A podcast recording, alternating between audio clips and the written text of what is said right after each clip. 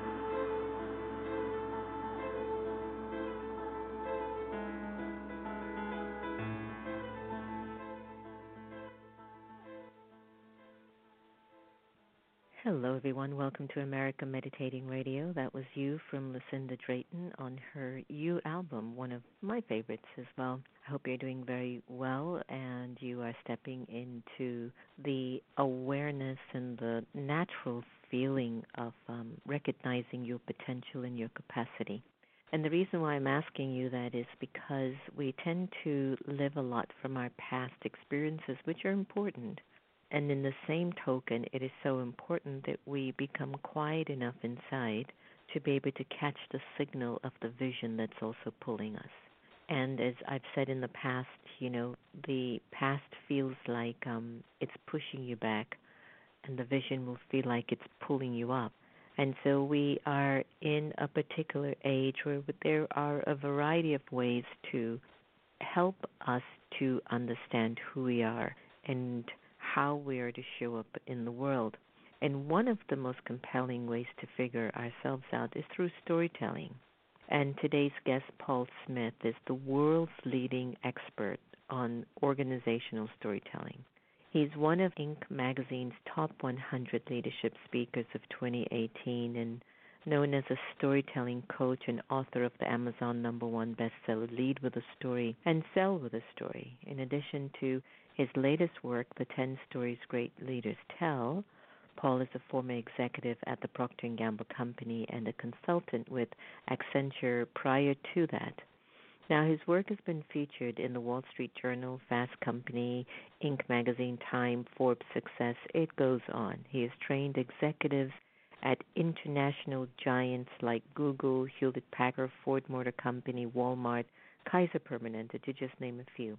Today, we're really, really looking forward to having our conversation with the amazing Paul Smith. Welcome to America Meditating Radio, Paul. Yeah, thanks for having me on.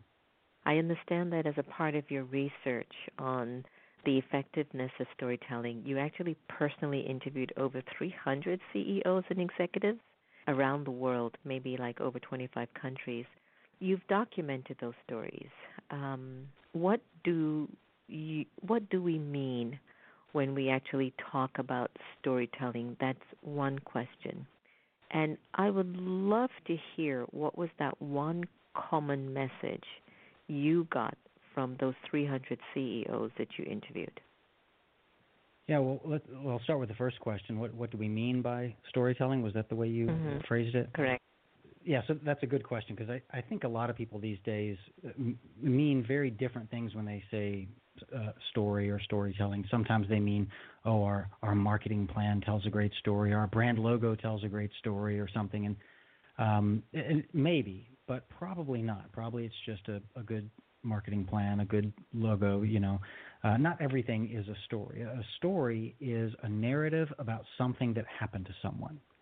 Right. So it's not the the three talking points of your presentation. It's not the four reasons why you should buy the product I'm selling. You know, the, that first thing I mentioned is a uh, those are your talking points, your message track. The second thing I mentioned, mm-hmm. well, that's a sales pitch, right? That those are not the same thing as a story. A story is literally a narrative about a human being and something that happened to that person. Some probably something interesting, probably something that we can all learn something from, or it wouldn't be worthy of being told as a story.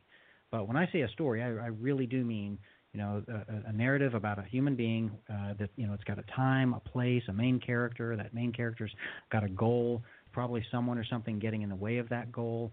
There are events that transpire along the way that hopefully resolve themselves nicely in the end, uh, and and such that we can all learn a valuable lesson from it. That's what I mean by a story. Beautiful. That's very clear. Now, listening to all these stories from so many executives, what was was there a a common sort of an insight or a messaging that you had received from all of those uh, interviews? Yeah, well, so I, am not sure there was a common message that they were sending, um, mm-hmm. I, but the way you phrased it, that I received clearly, there were things that I learned from all of these interviews. Mm-hmm. So, you know, most people are not uh, trained in the art and the science of storytelling, right? They just they just do it, and some people do it better than others. And when you interview a lot of people, many of whom do it well, and many of whom don't, you can see the difference between what works and what doesn't. So across those 300 interviews, um, I, I, each each of the people I interviewed probably told me eight to 12 different stories. So if you do the math, I, I've literally documented around 3,000 individual business stories, and some of them were fabulous, and some of them were just ad- absolutely awful and dreadful, right? And there were a lot mm-hmm. that were just kind of mediocre. And so what I did glean is I, I could figure out essentially I could reverse engineer my way into what is it that makes the ones fabulous that were fabulous and makes the ones awful that were awful. The people I was interviewing may have had no idea whether they were telling me a great story or a lousy story, and it didn't matter. I wasn't asking them for their advice on storytelling. I was asking them to tell me stories that they tell, and I was and did they work? Uh, that was essentially the three questions I asked was what situation were you in when you told a story? What story did you tell? Like literally tell me the story. And then thirdly, did it work? Was it effective at getting accomplishing whatever it was you wanted to accomplish? So across those 300 stories, that allowed me to reverse engineer my way into what worked and what didn't work. So yeah, the the learning that I got from it, even though it wasn't what you know, the advice they were giving, was what makes stories uh, more effective, and that's what I document in the book in the training class. It's things like the, the right structure of a story, how do you create the right emotional engagement, how do you create a surprise ending. The fact that those three things are important is part of what I I learned. So I learned a lot from the interviews for sure. It's beautiful. You've written several books on storytelling. So the one that you I think is your latest release, The 10 Stories Great Leaders Tell. Any particular reason why that emerged from you? Why was that so important for you to write at this point in your life or at that point in your yeah. life? yeah, and it was just it just came out a few months ago. Uh, well, I, I'm laughing because I kind of have to admit that in my previous three books, if I could be accused of anything, it would be of being too thorough. I, I think I I documented 70 different types of stories that people need to tell, both at home and at work, and shared 250 some odd examples of those stories. So um, I, I'm just imagining somebody new coming to my work and and trying to you know get through those books and and then asking, well, okay, well that's a lot of stories. Which ones are the most important? you know, and I think that's hmm. just such, such a fair question to ask. And so I, I, I finally had the opportunity to write a very short book, very focused on well, okay, what are the most important? I mean, 10 is a, obviously a fairly random number, but it's a nice round number, and it's a lot smaller than 70 or 250. It's a manageable number that you know. If you're starting out in storytelling, okay, which one should I start with? And I, I, just, I felt it was it was time for me to do that.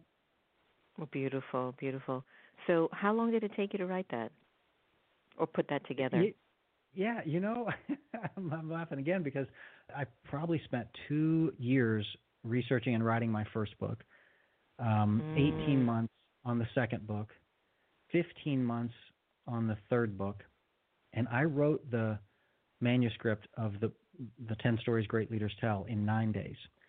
Um, it just sounds ridiculous. well, you know what? You short. were building up to that, weren't you? I yeah. Mean, you were getting yeah. enough experience to say this is how you can put it in essence, and maybe that was just a mega download at the right time in your life that just made it flow. Yeah, I, that that's mm-hmm. all true. I, I'd, I'd done enough research at that point. What I really needed to do was be more decisive, and so that's yeah. what I tried. Beautiful. Now, choosing those 10 stories, I'm sure that it wasn't easy, but could you give us an example of one or two of them that were really um, so impactful that you really wanted to put them in the book?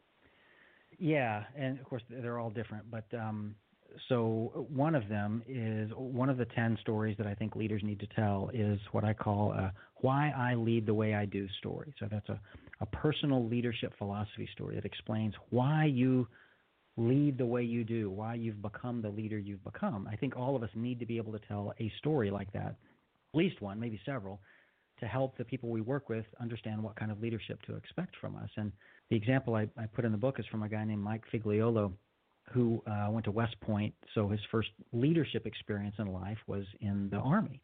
And the first kind of real test of that was just in a, a training exercise out in California. And, but he found himself in charge of a platoon of tanks. And they were going to have this training exercise. And so basically, it was a giant game of laser tag with tanks. Because, of course, they're not going to fire live ordnances at you know their fellow army soldiers. So they're they're basically shooting lasers at each other, and there's a little detector on the tank that says whether they got shot or not. But it but it's real tanks on a real field, so 10 miles long, five miles wide. So he happens to be put in charge of the first tank that's going to go into combat on his side of the field. So 400 tanks on his side, 400 tanks on the other side, and he's in charge of tank number one on his side of the field. And all the other tanks are going to be following him. So of course, the night before, he sits down with his commanding officer, and they look at a map of the terrain, and they figure out the the right way to take the high ground and have a strategic advantage at winning the, the exercise. And so the next morning, the exercise starts, and he's in the tank, and they're racing out onto the field.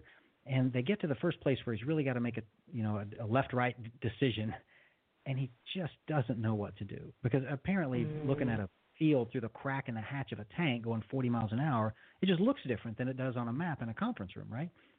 So right. he's got a decision to make.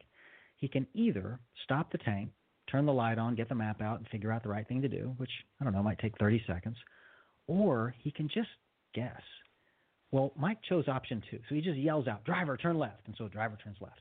Well, a few minutes later, the light goes on in his tank, which means you just got shot by a laser. You're dead. You're virtually dead, right? So they pop the hatch, get out. Those guys are done for the day. Well, of course, a few seconds later, this tank number two turns left right behind them, and their light goes on. You know, they're done. A few seconds later, tank number three, same thing. But the the folks in tank number four saw three tanks turn left and get shot, so they realized that was a mistake.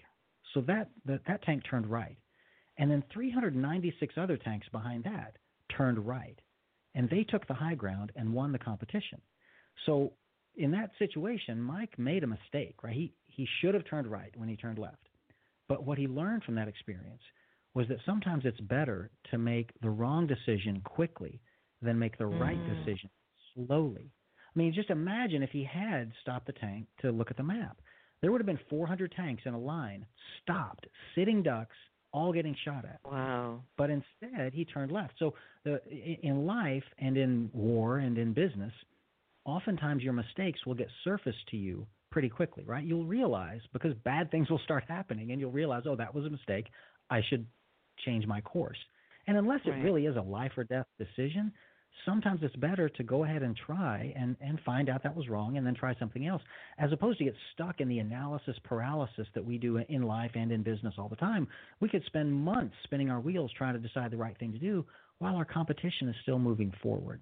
So mm-hmm. that it taught him that lesson, and that has of course made him a decisive leader today. And that story explains why he's a decisive leader, but it also explains why he's very forgiving of people when they make mistakes, as long as they learn from them. And so sharing that story with people is just far more effective than him saying, "Look, uh, I'm a decisive leader, but I'm very forgiving of mistakes." Well, I might need to come and take some lessons from you. yeah. yeah, that's really so that's powerful because it's true. It does set us up to really understand how the workings of the mind and consciousness and and thoughts and, and ideas can percolate and help us to navigate our choices. Because storytelling has a lot to do with choices, don't you think? Because that's what moves the story forward, right? Yeah, in fact, I've never heard it put that way, but I, I like I like that. In fact, I think storytelling may be more about the choices of what not to put in than what to put in, mm. right? But most of these stories are just two or three minutes long. The, the type of stories that I traffic in, the type of leadership and personal stories that are the most effective, they're not 20 or 30 minute sagas. They're they're two right. or three or four minute stories, and so they could all be hour long, you know, epics if you just didn't shut up. Right? I mean, if you just told every little detail. Uh, storytelling is very much about choosing what details to not put in because they're not relevant. Okay. So, is there a particular story that we tend to find most difficult in telling, such as like which story are leaders really bad at telling? Yeah, so I I think number three on my list of ten is where we're going, which is a, a vision story, and I think most leaders have a vision. Like they could articulate it to you in a sentence or two. It's it's probably written on a piece of paper in their desk drawer. So they have a vision statement what most of them don't have and have no idea that they even need to develop is a vision story. You know, because all of the the whole book's about stories you need, not statements you need. And because those two things are very different. So, for example, a a vision statement might be, uh, we want to be the fastest growing restaurant chain on the East Coast, or we want to develop the world's quietest jet engines, or something. And and those are great vision statements, I, I think. I might describe them more as a goal or a mission, but you know, close enough. So that's a nice, that's a, a vision um, statement, but it's not a story. But a story would be a narrative about somebody who works at your company five years from now, after you've accomplished that vision, looking and describing what their day is like. And hopefully, it's a, a much more awesome day than they have today. Otherwise, your vision's not worth accomplishing because you know a vision is a picture of the future so compelling that people want to follow you there, and, and that just begs for a story, right? Like if we accomplish being the fastest growing restaurant chain on the East Coast or making the world's quietest jet engine, so what? Uh, how is that going to make my life as an employee here any different? And if it's not, then it's not a very compelling vision. But if it is going to make my life different, eh, eh, am I going to get a bigger Christmas bonus? Am I going to have more challenging work to do? Are, are, are we going to, you know, not going to be laying anyone off anymore? Like, you know, what is good about it to me? And if you tell me a story about what my life will be like a few years from now when we accomplish it, and that's an attractive story, now I want to follow you there. So that that's the kind of mm-hmm. story that most leaders really just have no idea that they need to have. Interesting. How informative. Thank you for that. When you're looking into finding stories in companies and in organizations, is there something specific that you look for? Like, how does one go about finding their story in their company and organization? So, first of all, recognize that it's not just their story because you said that in the singular. Like, it's not just mm-hmm. that everybody has one story. Uh, you know, I, I have literally hundreds of stories, and you, and so do you. And, and you need many, many, many stories. So you're looking for lots of stories, not just the story, right? But the way you look, the way you look for stories, plural, is first of all have a list of the stories you you're looking for. Like what kind of story do you want? And that's uh, the whole purpose of this most recent book, The 10 Stories Great Leaders Tell is, well there's a list of 10 stories that you probably should have and you probably don't have them all. You might have 3 or 4 of them, but you don't have all of them. So you start with a wish list. What are the stories that I wish I had? And then you go actively look for them. So a, you're searching your own past for, gosh, has anything like this ever happened to me? You know, you can read the example in, in the book and go, oh, that, that'll give me an idea. Yeah, there's something similar to that that happened to me. Let me go search my memory and, and flesh out that story. Or get them from other people. Like literally give your wish list to the people you work with. Show it to them and say, hey, here are the stories I'm, I'm looking for. Do you have any That's like a great idea. I love that. Right? Give your staff a wish list of what you're looking for and also ask them to give you their wish list, right? Yeah, yeah, yeah. You could. Mm-hmm. You probably have some stories that will help fill out their wish list as well. Mhm.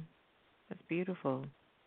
So, um, looking at the journey that you have taken so far, what's actually next for Paul Smith? What's what's the next big thing for Paul? Well, actually, the next big thing just happened a few weeks ago, and it's going to fill up my much of my time over the next year. So I actually had a another book come out since the 10 Stories Great Leaders Tell, which I think came out back in August. But just last month, my latest book, which is uh, Four Days with Kenny Tedford, came out. So it's brand new, and I've got you know all the stuff you have to do as an author when a book comes out. And actually, uh, we'll be going out on book tour at the end of this month into into March, covering a bunch of states in the South. Uh, so a, a lot of my focus will be on that, which is a very different type of book, and I can't even remember if we sent you a copy of that or not but it's a um, it's a biography of just a fascinating human being, obviously named Kenny Tedford, and the book recounts the four days that he spent at my house, essentially telling me his life story and me turning that into a biography, but but also a a narrative about our conversation over those four days and the impact his life experience had on me. And the, the, the reason why his life story is worthy of capturing is that he's just a, a, a very unique individual. He's deaf in both ears. He's legally blind in one eye. He's partially paralyzed on the left side of his body. I couldn't speak well until the age of 10, so in that way, kind of like a Helen Keller. Um, but he also has a learning disability, so he's he cognitively tests around the third or fourth grade level, even though he's 66 years of age today. So mm-hmm. you know he's he's this you know child walking around in a grown man's body that is you know has many challenges most of us don't have, and so you can just imagine the fascinating life experience somebody would have going through life with all of those differences versus uh, most of us out there. Sure. Well, that that's very moving. So, in terms of your own personal internal work and sustenance for you, what do you do to keep yourself fired up, charged, at peace with yourself? You know, I, that's an interesting question. I made a decision a number of years ago to to not use an alarm clock. and, um, I know that sounds weird, but that's the kind. You know, you ask people when they retire, "Wow, what's the best thing about being retired?" And almost everybody you talk to, in the first two or three things that they say about being retired, is not having to, you know, hit the snooze button in the morning and force themselves out of bed and force coffee down their throat and wake up and get ready for the day. It's just, it's an awful, it's the worst part of everybody's day. And I decided back in my, actually in my 30s, that well i'm just going to do that now. Like what what would i need to do to not need to force my body to wake up when it's obviously not ready to wake up? And the answer was pretty obvious.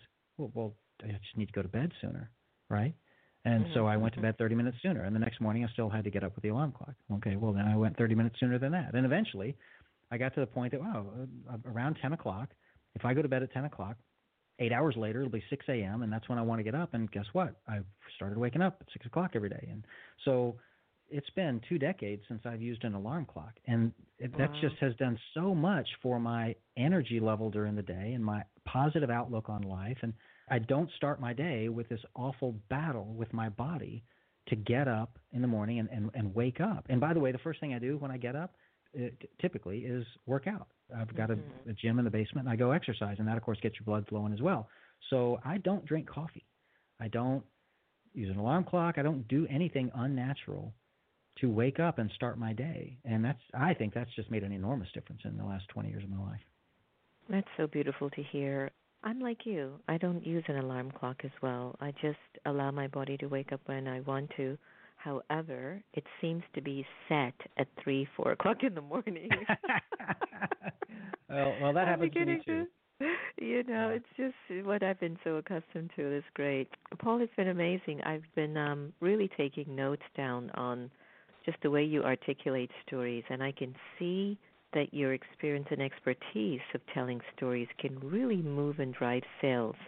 Tell us one last like successful story in terms of maybe working with a company or a corporation that you helped them to convey their story in such a way that it drove their revenues up. Yeah, so and I'd be happy to do that. I obviously can't share the name of the company or the, the, the exact numbers, but yeah, I for some reason a lot of pharmaceutical companies hire me. So one of them, and this is a fairly common story across them, they're they're constantly looking to shorten their drug development cycle because you know these things take years, and decades sometimes, between the time they start testing a drug and the time they're allowed to get it to market, just because of all the there's a lot of red tape, but there's a lot of processes behind it and a lot of legalities, and so they're you know, one of them hired me because they they wanted to reduce their their drug development cycle from like oh, 10 years to 5 years. So, you know, an enormous change like that. And they had an idea for how to do it. But what they were having trouble with was getting the organization to go along with it. And the reason is because they've tried something like this many times in the past and it always fails. So that's a barrier right there. Nobody believes them anymore when they say we're going to do this.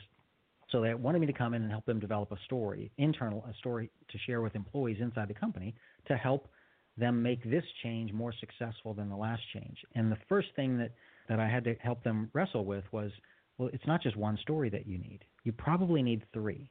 You need one story to convince people that there's a problem that needs fixing, right? So this is a case for change story. Why do we need to go through this change? Why aren't things fine the way they are now?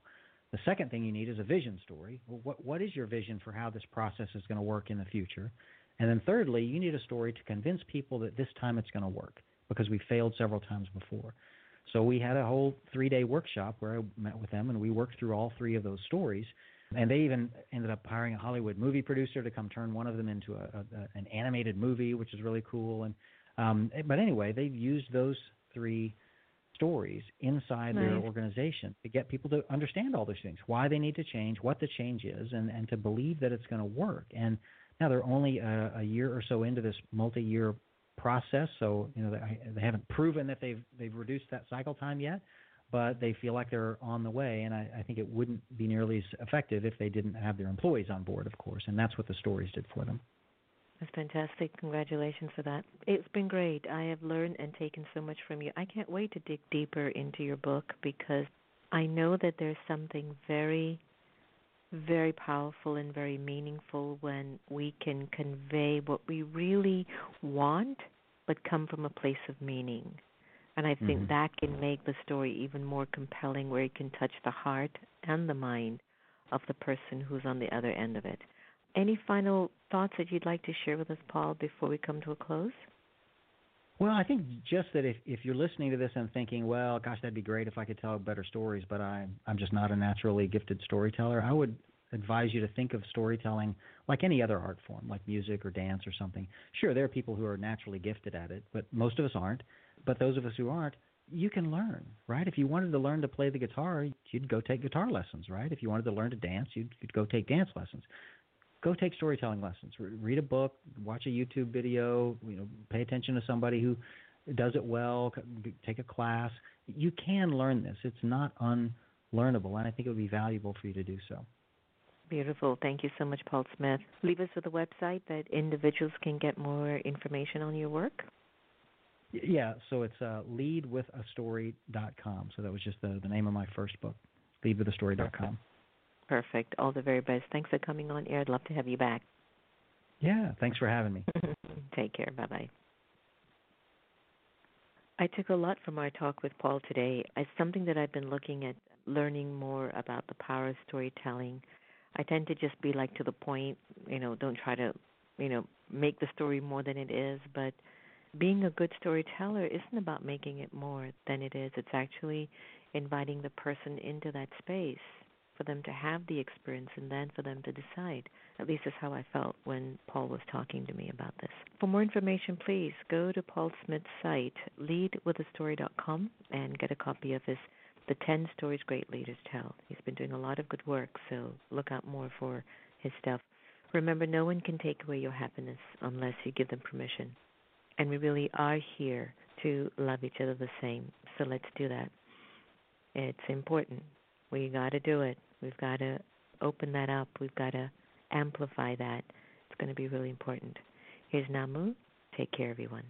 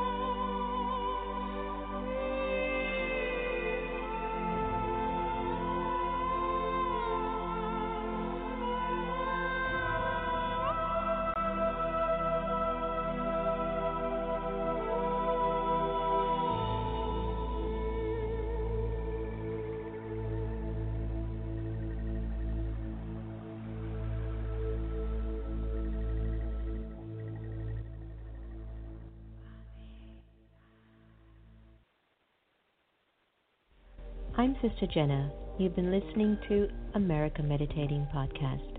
You can follow us on Twitter, Facebook, and subscribe to our YouTube channel. Did you enjoy that conversation? Because you can also listen to it on Spotify or in iTunes 24 7, anytime, anywhere. I do trust we all have inner power to become our very best. When we listen with curiosity to learn more, we grow. So thanks so much for tuning in, and do be easy on yourself. Take care.